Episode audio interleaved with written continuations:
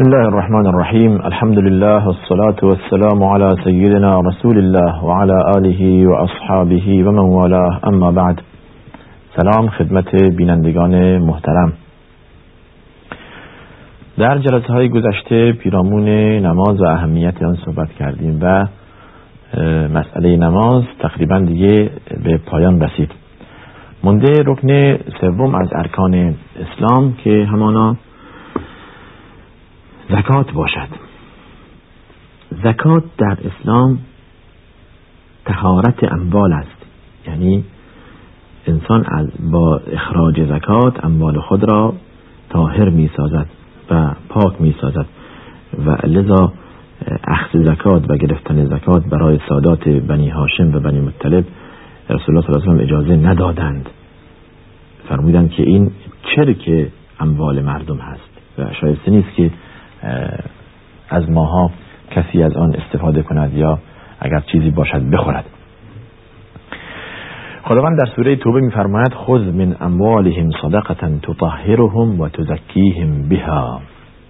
از اموال آنها چیزی برای بیت المال بگیر که با گرفتن آن مقدار اموال آنها را طاهر سازی و پاک سازی.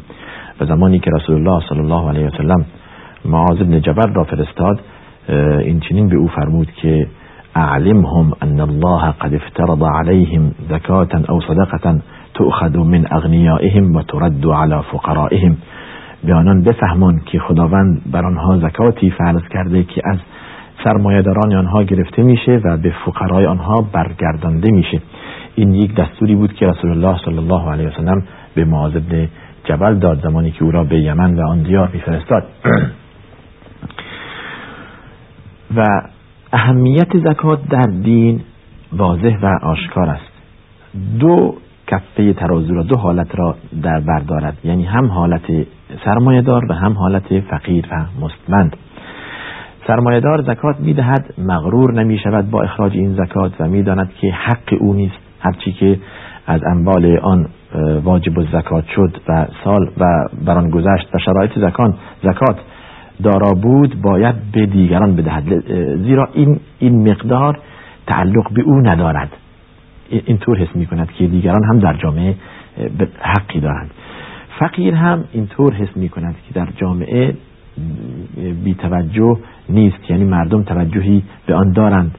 لاقل مقداری از اموال اغنیا به آنها تعلق می‌گیرد.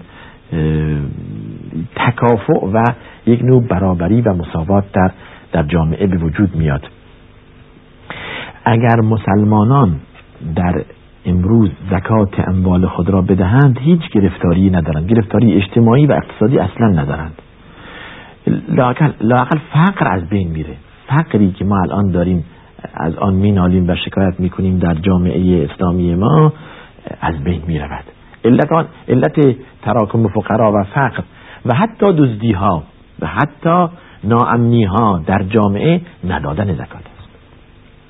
یک سرمایهدار به خود آید که زکات که نمی‌دهد نه تنها ظلم به خود می کند ظلم به خود می کند به فقیر می کند به جامعه می کند به امنیت جامعه ظلم می کند و ستم می کند خداوند در سوره توبه میفرماید والذین یکنزون الذهب والفضة ولا ينفقونها في سبیل الله فبشرهم بعذاب علیم. آنهایی که طلا و نقره و انبال را ذخیره می کنند و در بانک ها جا می دهند و زکات آن را اخراج نمی کنند آنان را به عذابی دردناک بشارت بده. دنبال آیه میفرماید یوم یحما علیها فی نار جهنم فتکوا بها جباههم و جنوبهم و ظهورهم. هذا ما کنزتم لانفسکم. فذوقوا ما کنتم تکنزون. روزی می آید که با این اموال پهلوی آنها کمر آنها و بدن آنها سوزانده می شود و مانند یک اتو بر آنها کشیده می شود و می سوزانند و به آنها چنین گفته می شود. این نتیجه اموالی است که شما در دنیا ذخیره کرده اید. بچشید. نتیجه اموال ذخیره شده شما که در دنیا باید به فقرا داده می‌شد و ندادید. الان بچشید. و این یک تهدید از طرف خداوند. به خدایند برادران سرمایهدار فکری برای آخرت خود کنند. با اخراج زکات احوال مردم را خوب می کنند وضعیت مردم را بهتر می کنند یک نوع امن در جامعه به وجود می آورند یک نوع تعادل به وجود می آورند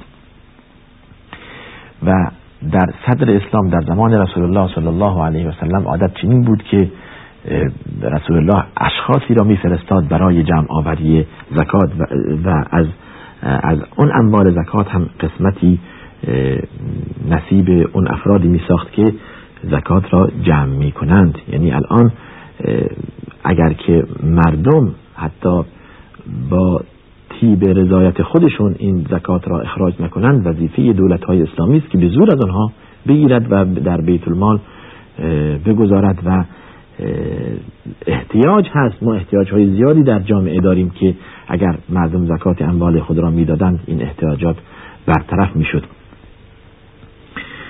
یکی از ارکان مهم اسلام است این زکات.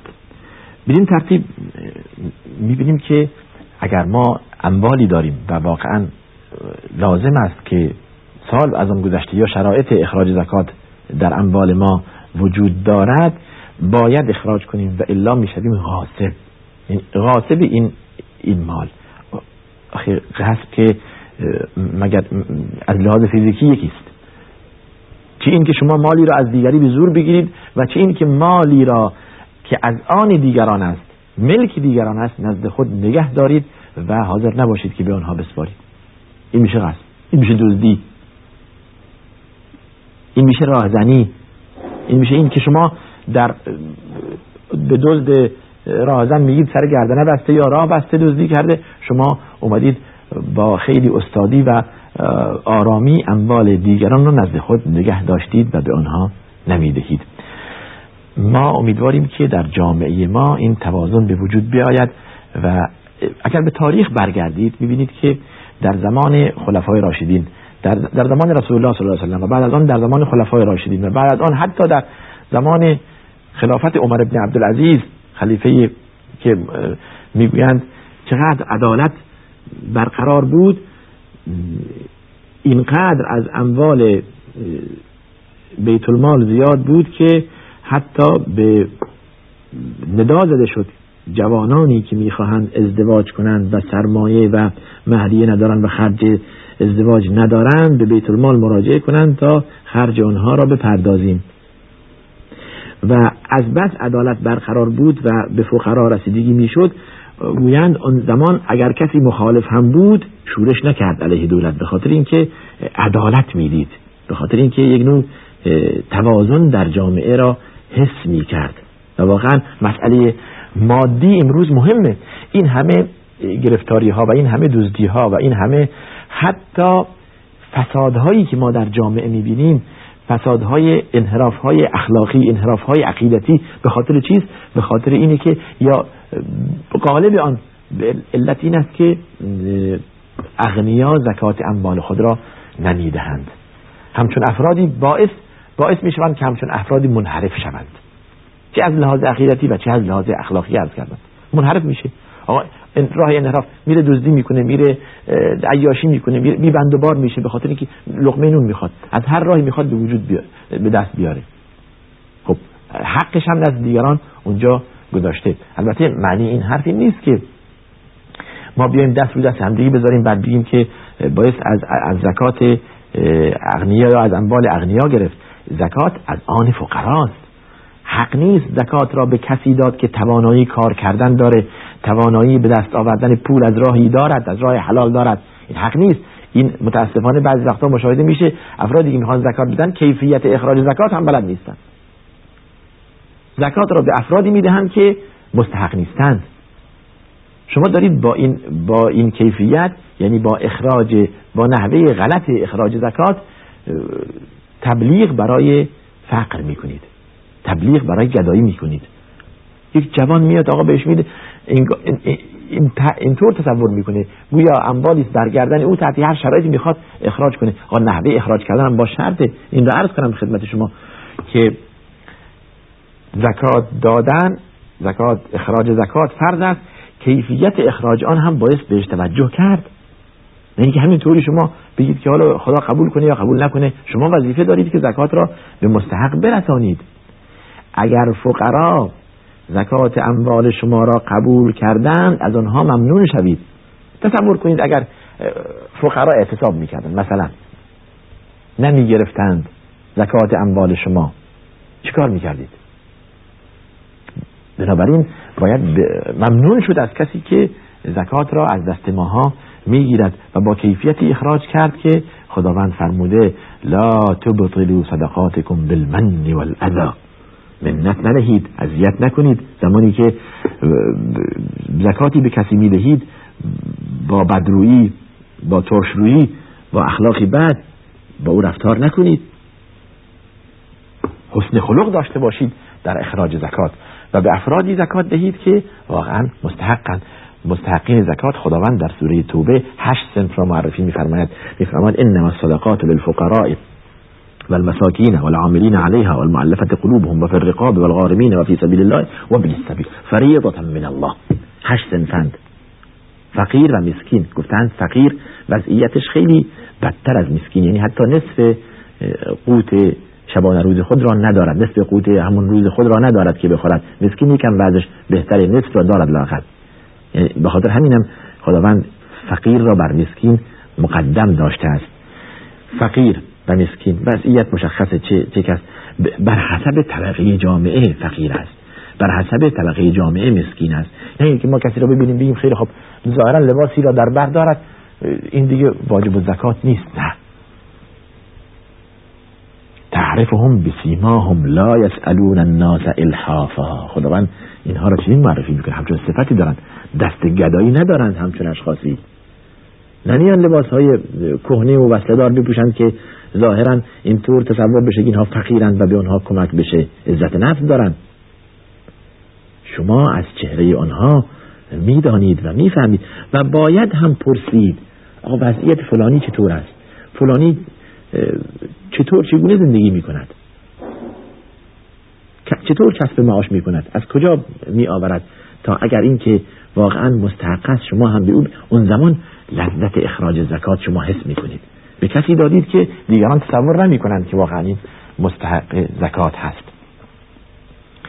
و عرض کردیم که اون انبالی که شما به قصد زکات بیرون می‌دهید باید با کیفیت صحیح باشد. بعضی ها متاسفانه این چیزی هست حالا اون چیزی که در مغازه یک درهم یا یک تومان یا ده تومان در مغازه به یک فقیر می‌دهند هر کس می آید اینها را مرتب جزو زکات حساب می‌کنن. اون صدقه عادی است اون تطوع هست.